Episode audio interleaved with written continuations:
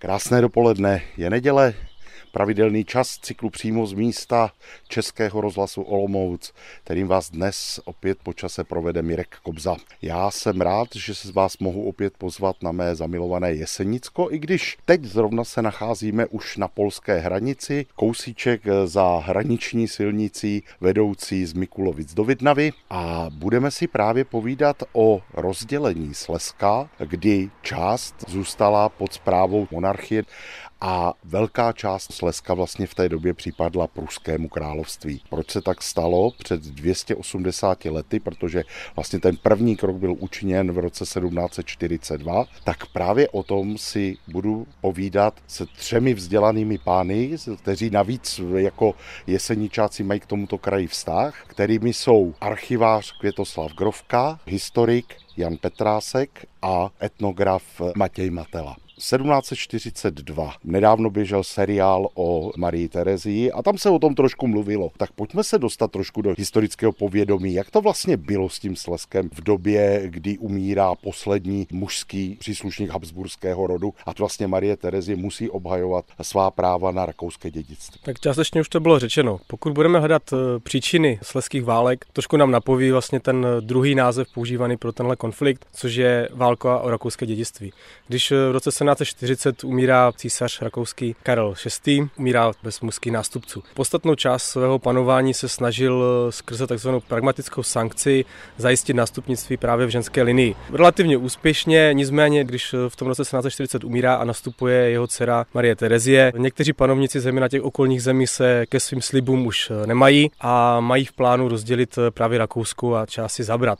Jedním z nich částečně byl pruský král Friedrich II. Ten ale nespochybnil vyloženě právo Marie Terezie usednout eh, na císařský trůn. Nabídli pomoc právě proti těm ostatním státům, ale zabere se za to Slesko. Začala určitá jednání, nicméně Friedrich už eh, koncem roku 1740 vtáhl do Slezska, začal zabírat zemí, začal zabírat některé města, například s výjimkou třeba tady blízké Nisy. Rozhodl se konflikt. V roce 1741 svedl s rakouskou armádou první bitvu u Molvic, nakonec úspěšně. Když potom v následujícím roce Rakousko znova prohrál další bitvu u Molvice, byl čas na jednání, neboť Marie Terezie si potřebovala potřebovalo uvolnit ruce v dalších konfliktech, zejména s, s bavorským kurfiřtem Karlem Arbrechtem, který táhl na Vídeň a v Praze se dokonce nechal korunovat českým králem. Začala jednat s Friedrichem, což vyústilo nejprve v červnu roku 1742 mírem ve Vratislavi, o měsíc později ratifikovaným v Berlíně. Došlo zabrání Slezska pruským královstvím, nicméně ne celého, trošičku ku podivu rakouské monarchii zůstalo celé Těšínsko, část Opavského a Kenovského knížectví a právě část Niského knížectví.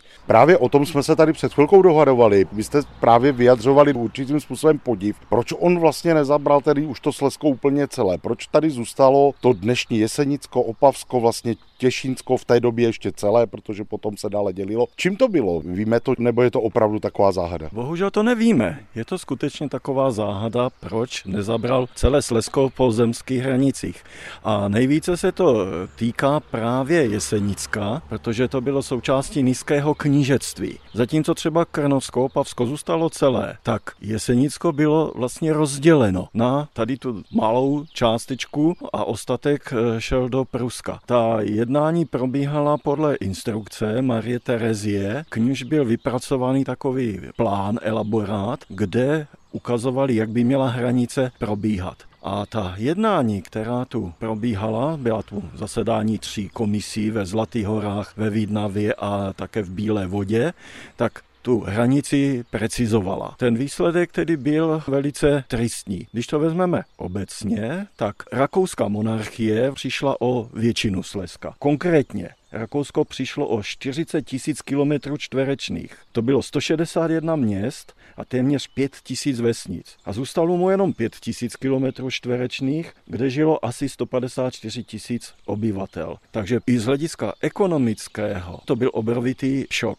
Posloucháte přímo z místa Českého rozhlasu Olomouc pořad, který dnes věnujeme rozdělení Slezska, které započalo v roce 1742 přesně před 280 lety. Pro Jesenicko, zejména tedy pro Jesenicko, je vlastně to rozdělení Slezska dodnes jakýmsi traumatem, se kterým se poměrně těžko vyrovnává. K tomu se ještě dostaneme, ale když už si tedy povídáme o historii toho rozdělení, tak mě opravdu zaujal ten moment, že vlastně se rozdělovalo Slezsko a zejména na Jesenicku vlastně uprostřed panství, protože víme, že tehdejší Jesenicko patřilo prakticky celé bratislavskému biskupovi, v podstatě od počátku historické paměti. Máte pravdu, ale ta instrukce byla zcela jednoznačná. Prostě nikdo se proti tomu nedokázal postavit. Vycházelo se z toho, že hranice se povede v tomto regionu podle přirozenosti v přírodě. A bude respektovat pozemky jednotlivých statků, které měly své majitele. Takže když se ta komise sešla, první se tady sešla 16.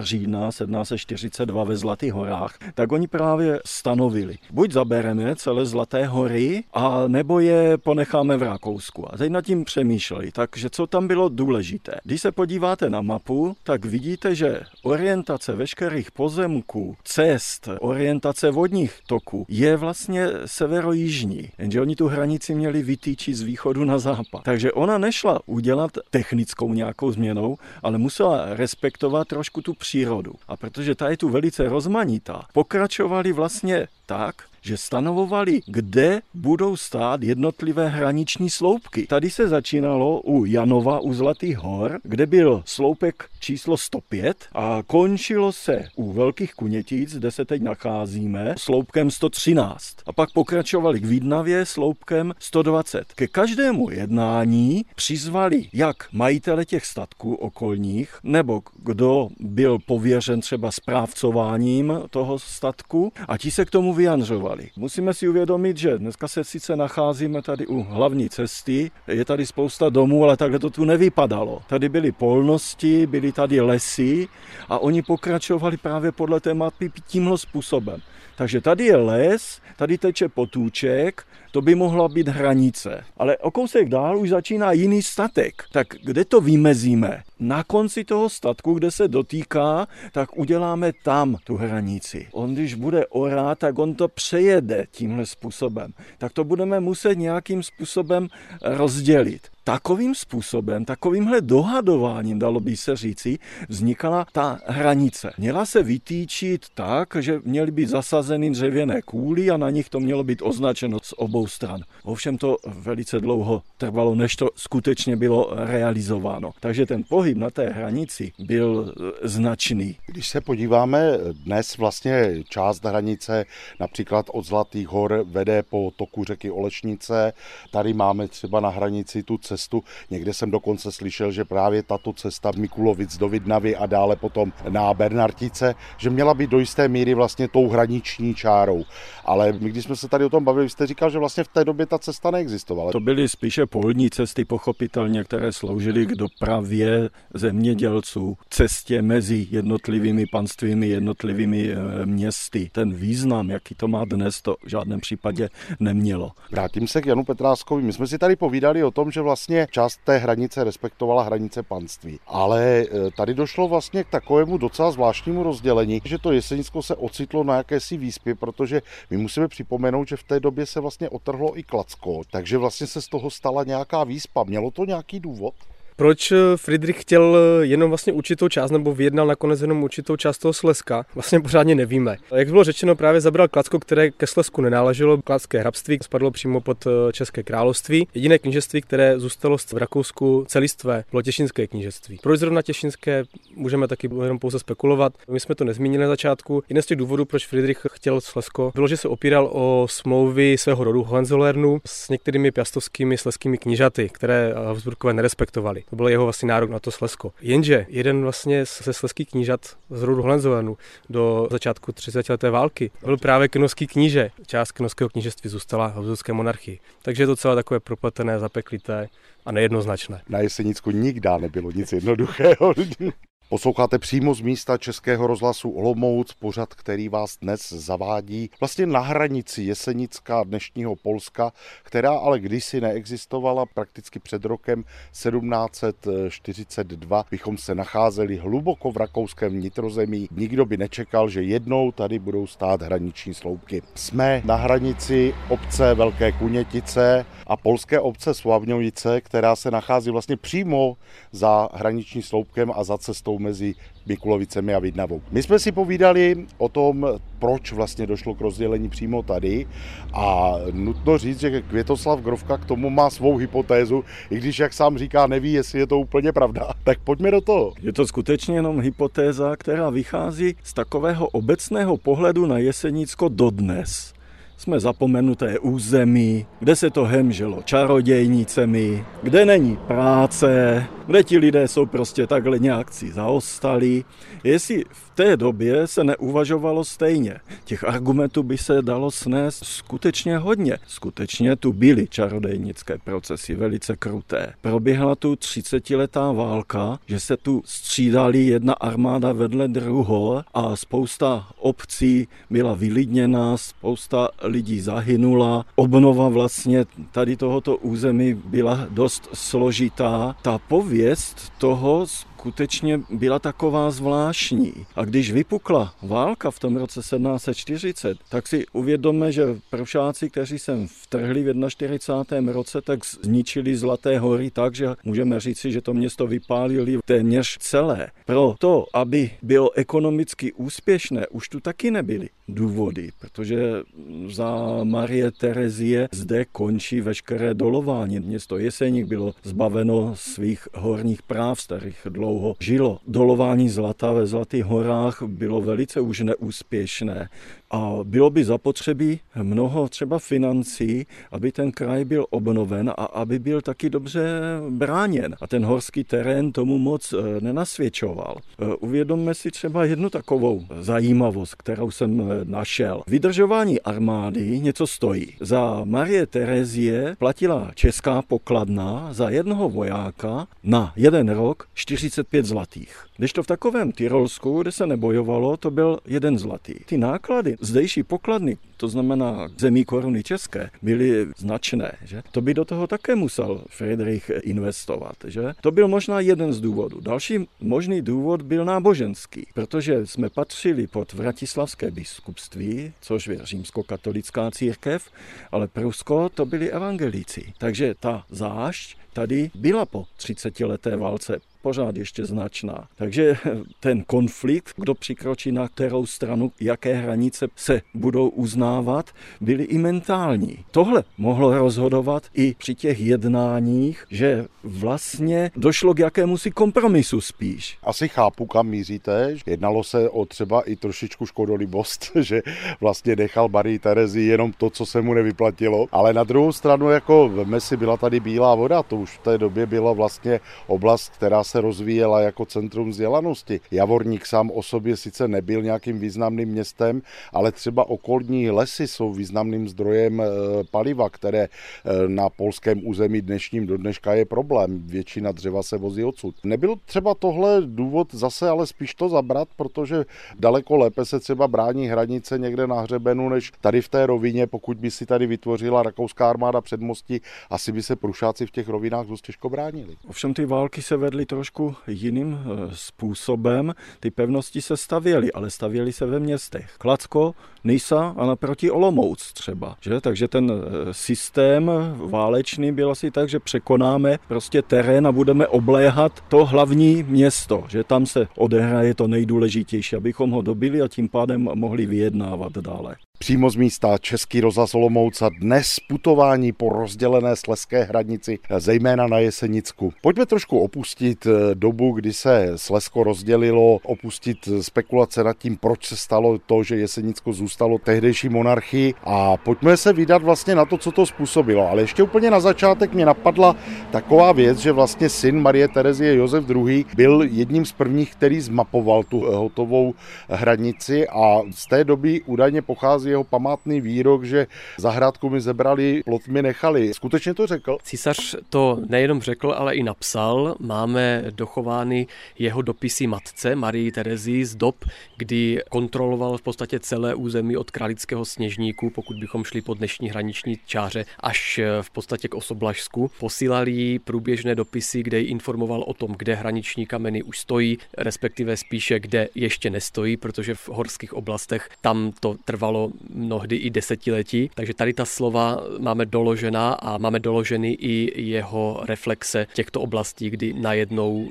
hleděl směrem na sever do oblastí, které mu ještě přednedávnem patřily a najednou byly pryč. Vznikla hranice, ale nakolik byla ta hranice neprostupná, že by se jí nedalo přejít, že by se nedalo obchodovat. Přece jenom eh, ten obchod tehdy se vázal třeba na města, kdy tady byla venkovská oblast a jezdilo se do Nisy, do Glucholas a do dalších měst na trhy. Bylo to možné vlastně přes ty hranice? Člověk 20. století si představuje hranice hodně neprostupné. Zažili jsme tu několik režimů, které více či méně ty přechody, jak ekonomické, tak i čistě fyzické umožňovaly eh, velice stěží, ale doba před rokem 1918 přes hraničnímu styku jakémukoliv, ať už hospodářskému či kulturnímu, nebránila. Víme z beletrie české, že lidé migrovali, mladí chlapci se učili v Terstu, chodili do učení do zahraničí. Skutečně takhle ty hranice fungovaly. Že by na rakouských hranicích se člověk setkal s přílišnou persekucí ze strany celníků, gor v těchto oblastech, kde na obou stranách žili Němci,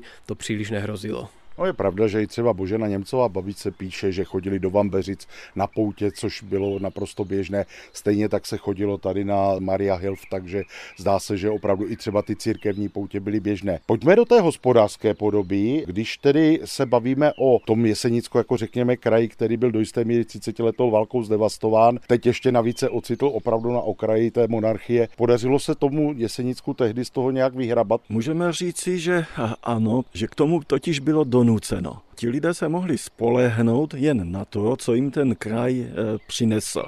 A co tady e, bylo? Mohli pěstovat len, což byl základ plátenictví a později velké textilní výroby, která získala světovou značku pod jmény Regnard and Reimann. Potom zde byl kámen, mramor, žula, který vyváželi do celé střední Evropy, ale i také do, můžeme říct, Indie třeba, do Ameriky a podobně. A pak lesní hospodářství, které bylo v, v péči majetku vratislavských biskupů, velice e, cílené, dalo by se říci, hospodaření. A to poslední je to nejobyčejnější, co tu je všude, a to je voda. A to dalo e, základ lázeňství. Takže vyšli jenom z toho, co zde měli. Nemohli čekat, že jim někdo od někud nějakým způsobem velkým eh, pomůže. A taková ta cílevědomost se tedy projevila v ekonomickém růstu. Navíc byl to kraj, kam se mimo jiné tedy také prchalo. Mě napadá jednak eh, vlastně osoba i vratislavského biskupa Filipa Šavgoče, který vlastně musel uprchnout z tehdejší Vratislavy. Samozřejmě trošičku pikantní záležitost princezny Mariany, která po svém skandálním rozchodu s pruským princem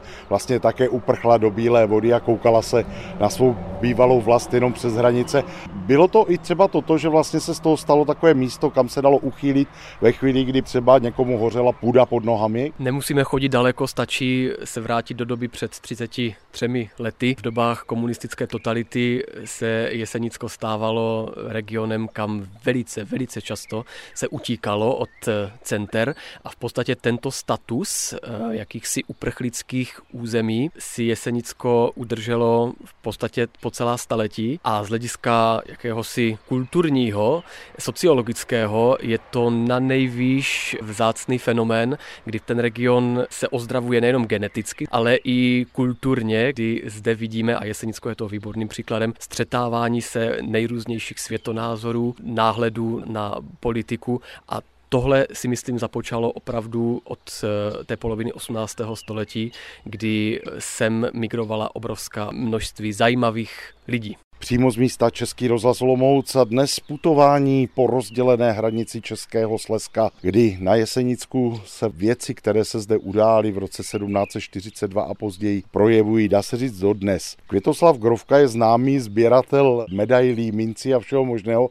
A vy jste říkal, že máte něco, co vlastně souvisí s tímhle krajem a s tím rozdělením možná víc, než se zdá. Je to něco, co žije v českých úslovích. Nestojí to ani za zlámanou grešli. Grešle Grešle byla totiž mince, kterou Marie Terezie zavedla zcela průkopnicky do středoevropského mincovnictví. Je totiž měděná. Do té doby bylo jisté, že když máte stříbrnou nebo zlatou minci, tak ať se s ní stane cokoliv, její hodnota kovu zůstává stejná. Tyto kreditní mince, které zavedla v roce 1759, tuto hodnotu už nemají. Lidé jim musí pouze věřit, že tu hodnotu mají. Ta grešle je vůbec jako zvláštní protože známe byli krejcary, půl krejcary, ale toto je tři čtvrtina krejcarů, taková zvláštní míra, protože ve Slesku se platilo trochu jinak než na Moravě a v Čechách. A navíc je to poslední mince, na níž najdeme znaky zemí koruny české. Čech, Moravy a Slezska ty se objevily až po vzniku Československa na našem státním znaku. Dá se grešle zlomit, když se tady bavíme o té zlamané grešli? No dala by se zlomit ta první varianta, ta je z toho roku 1759, říkáme i grešlička, ta byla ještě malá a tenká. Ovšem eh, při její ceně, jak je vzácná, bych to nedoporučoval. Ty z roku 1760, tak ty už mají skoro 3,5 mm na výšku, tak to bych se přelomit nedalo. Pojďme trošku přeskočit čas. Pojďme se vypravit do e, pozdějších let. Mluvili jsme o tom, že hranice zase nebyly tak úplně neprostupné a v do jisté míry to rozdělení Slezska iniciovalo i rozvoj samotného Jesenicka, jakožto kraje řemeslnického, průmyslového. Připomeňme, že 19. a na počátku 20. století se začaly budovat železnice. Většina z železnic na Jesenicku přecházela i tehdejší hranici, takže bylo možné je využít i k cestování například po celém Prusku, třeba z Vidna vyjezdil tuším, že dvakrát za týden přímý rychlík dokonce do Berlína, takže to také nebylo úplně obvyklé v tomhle kraji. No jo, jenomže pak vlastně to Rakousko-Uhersko zaniklo a vznikla Československá republika. Musíme si uvědomit, že v té době sleskou identitu vnímal úplně jinak člověk mluvící německy a člověk eh, mluvící některým ze slovanských jazyků, tedy češtinou, eh, polštinou nebo nářečím. Slesko bylo vždy očima Čechů vnímáno jako oblast Německa. Byť Němců tu bylo okolo 40%, zbytek eh, připadal skutečně na Slovany. Slesko vnímali lidé z vnitrozemí jako echt německé území, tudíž jim absolutně nevadilo, že přijde Slesko o svůj dosavadní status výjimečnosti. Rakouské Slesko zaniklo. Oproti tomu Němci zdejší vnímali Slesko až dalo by se říci národnostně. Do sčítacích operátů si často psali Sléziša, nikoli v Deutsch. Vnímali tuto zemi opravdu velice silně, velice srdečně, takže ve chvíli, kdy od 20. let začaly vznikat tendence, že by Slesko jako historická země zaniklo, ztratilo by veškerá práva, proti tomu se Němci velice silně bouřili. Zatímco Čechům pojem Slesko tehdy příliš mnoho neříkal. Snad možná eh, na Těšínském Slesku, kde ale je to trochu něco jiného. Ona gorolská mentalita je eh, trošku něco jiného a nestavuje se k celému Slesku. Kdežto Němec se skutečně cítil doma od Jablunkova až po Bílou vodu. To už ale vlastně mělo Slesko tady své hlavní město, to byla Opava. Po okupaci v roce 1938, respektive obsazení tehdejšího pohraničí, tak vlastně vznikla Opavská župa, jestli se nemýlím. Tak můžeme říct, že eh, po Mnichovu v roce 1938 2008 došlo k určitému scelení Slezska, ne teda úplně celému, aspoň navenek, taky díky tomu, že nedošlo eh, k celení administrativnímu, protože vlastně na tom bývalém československém Slezsku vznikla řízská župa, zatímco ten zbytek Slezska záležel ke Aldrajchu. Tak dá se říct, že nám trošičku, jako kdyby to Slezsko minimálně navenek třeba z názvosloví mizí. Krásně to můžeme vidět na příkladu pohlednic, které, když se vydávají z Jesenicka, vidíme rakouské Slezsko, později československé Slezsko a potom v roce 38 to Slezsko mizí a vidíme pouze Sudetengau. Dá se říct, že možná e, nějaká taková ta zemská identita těch Němců v té době nehraje takový prim, spíš, e, řekněme, mají radost, že jsou zpátky v říši a ten akce na to Slesko v té době není tak důležitý. Otázka je, co by se stalo, kdyby Německo tu válku vyhrálo, byl by čas všechno uklidnit, jestli by třeba ze Slezska potom postupně neznikla další třeba spolková země a ta zemská identita by znova do určité míry zrostla. Přímo z místa Český rozhlas a dnešní povídání o rozdělení Slezska a vlastně o letech následujících přišel rok 1945, původní obyvatelé Slezska byli vysídleni, to jak z české, tak také z polské strany dnešní, a přišlo nové obyvatelstvo. Přišli lidé, kteří z velké části ke Slezsku neměli vůbec žádný vztah. V roce 1949 zaniká ten systém starých zemí, kdy se přešlo na kraje. Ze Sleského se v podstatě stalo politicky nežádoucí téma. To Sleské zůstalo pouze v té rovině kulturně společenské, kdy vznikaly Sleské domy. Sochy Petra Bezruče, známého to barda Sleského, byly postaveny v místech jako v Karlově Studánce a podobně, které neměly nikdy s Bezručem nic společného, ale jak si ta sleskost prostoupila celou tou zemí, nikoliv ale tady, jak jsem řekl, politicky, ale čistě kulturně. Například v tom dnešním Polsku se to vnímalo trošku jinak. Podle mého názoru, například v tom dolním Slesku, což ta částečně jsme tady, u Poláků hraje prim národnost Polska. Bylo to Slesku jako kdyby určitou historickou zemi, ale v kontextu toho, že to Polsko se vrátilo po takřka tisících letech, po tom, co vlastně se stalo součástí českého státu. Nicméně existuje tady potom ještě jiná zemská identita, země teda na Horním Slesku, kde se docela už dost velká část populace v posledních letech vymezuje jako takzvaní šlonzáci. Ona bere to Slesko jako kdyby v rámci toho celého svého historického vývoje, nikoli v pouze té polské části v tom raném středověku, případně vrcholném. Akcentuje tam to celé Slesko, ten svůj, můžeme říct i obršlezien a ty akcenty už tam nejsou čistě nacionální polsky, ale častokrát i německy. Je to takové docela dost ožehavé, kontroverzní a zajímavé téma, i těžko vysvětlitelné. To je i historická záležitost. Třeba církevně Jesenicko spadalo po stránce římskokatolické církve pod Vratislavské biskupství v 30. letech povýšené na arcibiskupství de jure až do roku 1976, protože vůbec nekopírovalo státní hranici. Byla tu zřízena administrativa v Českém Těšíně, která zpravovala farností na území Československa, ale nebylo to vlastně dořešeno. Stejně to bylo po těch sleských válkách,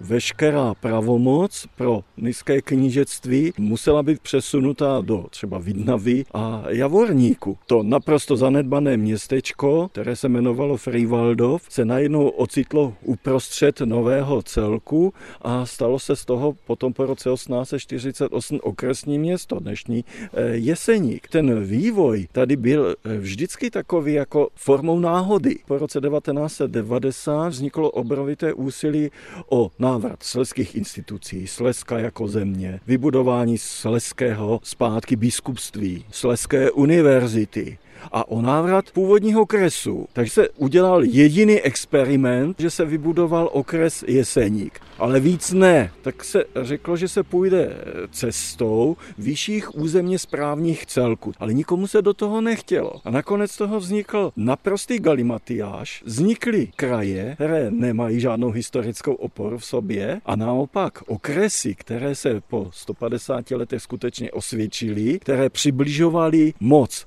k lidem, zanikly. Já mám možná úplně na závěr ještě jednu otázku. Pánové, všichni máte k tomu Jesenicku vztah. Nakolik se cítíte slezany? Já můžu říct, že se cítím slezanem, kromě toho, že žiju na Jesenicku, v nejpravdivějším části českého Slezska, více než je moje rodná Opava. Tím se dostávám k tomu, že vlastně celý život žiju v Slezsku a mám to slezanství právě už jako vybudovaný ten vztah té zemi právě v Opavě. Do dneška to povědomí o tom Slezsku kde cítit eh, minimálně v těch názvích těch institucí. Takže jsem si tu zemskou identitu přinesl na Jesenicko a byl jsem docela dost překvapený, že tady ta identita takřka vymizela. Je to vlastně taky důsledek toho odsunu a případně toho rozdělení mezi ten Olomoucký kraj. Jediná stopa je znak Jeseníku, který má slezskou odlici a bylo by fajn, kdyby se minimálně to povědomí, to slezanství, by se mohlo vrátit. Matěj, co vy? Já jsem slezan domovem, územně. Vzal jsem si slezanku za ženu z Těšínska. Naše děti se narodili ve Slesku. Cítím tedy k této zemi soustažnost jako k domovu, nikoliv ale v tom jaksi národnostním pojetí. Tam si vždy do sčítání píšu národnost česká, protože pro mě sleská národnost je velice mlhavý pojem, ale zemsky skutečně, geograficky jsem stoprocentně ve Slesku zakotvený. No a naposledy pan doktor Grovka. Já jsem typický Čech, narodil jsem se na Moravě, můj původ je hanácko, německo, polský, takže se beru za toho člověka, který je Čech, jazykem, rodem Moravan, pracující ve Slesko a pro Slesko. To bylo dnešní putování eh, s cyklem přímo z místa. Mými průvodci byli Květoslav Grovka, Matěj Matela a Jan Petrásek. A právě před 280 lety došlo k rozdělení Slezska a od té doby máme Jesenicko tak, jak ho známe dnes. A díky tomu, že vlastně jsme všichni v té Evropě, tak jsme celý dnešní pořad mohli natáčet na území současného Polska, kdysi pruského království. Takže to je takový krásný paradox a s tímhle bych možná končil. Z hranice Mirek Kobza, Český rozhlas.